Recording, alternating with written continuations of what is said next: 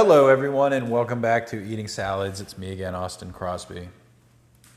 We had another delicious chicken salad wrap today to get us ready early because then we went and collected Grandmama. And she was pretty funny today. She was in good enough mood, you know, didn't have any real bad things, just spilt a little bit. But uh, she had one weird babbling thing where we were walking and she tried to make a joke of like nonsense words and she was like but it was like actually pretty good made up language. Like I, we all thought it was funny. She had a couple moments like that where she'd make like a funny face and we all didn't think it was funny. Um, went to a mexican place and had some delicious chile relleno that was stuffed with shredded chicken. And i just i was like this is so good smothered, some black beans. That was so good. Chips, water, refreshing, right? Casey and I went on our walk.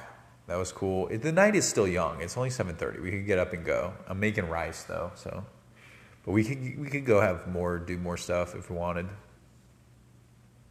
Nice, yeah. Um, we just got out of the tub though. That was pretty crazy. Okay, the fun thing that we did though with grandma was we took her to Best Buy to look at the TVs, which I think is good because it gives you a good reason to loiter around Best Buy. When they ask you, instead of bothering you as much, you just go, Grandma loves looking at the TVs. They kind of leave you alone a little more. That generally, I think that did help. Instead of being like, we're just here to loiter or we're showcasing or whatever you call it, storefronting, whatever. We're just looking here, but we don't intend to buy here. But I do like going and looking at all their TVs, and they have that dark corner room set up, which was pretty splendid. And Grandma really did appreciate it. Casey agreed later on. She was like, Grandma did love looking at TVs. And it's like, yeah, of course, because they put this beautiful display stuff on all the nicest televisions. You have this low level pseudo task of comparing and contrasting different television sets, which is pretty low stress, but is still something to be like, which one do you think looks better? And it's like, you know, occupying, I think. It's engaging for a simply minded person, especially. But the big takeaway for Casey and I was that OLED is definitely where it's at you know, you can get a much bigger television. If you want a mega sized television for not a lot of money, the other options are good.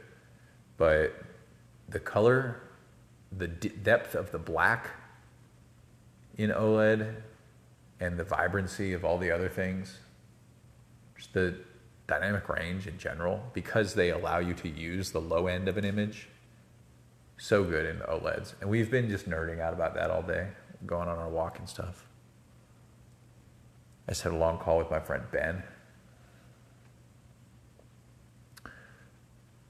That was long. That was like a 45 minute phone call.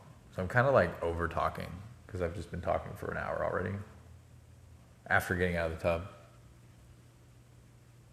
And I hope that this dish I've made, where I've been loving these giant beans, but I got out the rice and I got out chicken and I got out pickles and I was like, okay, I'll make pickle chicken salad with rice. And then I was like, you know what? I, I don't need more chicken. I've had enough chicken. And then I switched to beans, and now it's a tomato base, basically. We're in, we're in the tomato, tomato flavor sphere. So I have to think of how to balance that with rice in a way that will like refresh you know what I mean? You can't just add mayonnaise to tomato. Maybe you can. Maybe you can. That's the reality we live in now. Ugh. Also, we've been having a lot of stuff with delicious caramelized onions, including some shrimp fajitas today, or shrimp enchiladas. What it was? Quesadilla. Quesodilla. Sorry. Anyway. Lesson learned, guys. Thank you very much. Come again tomorrow.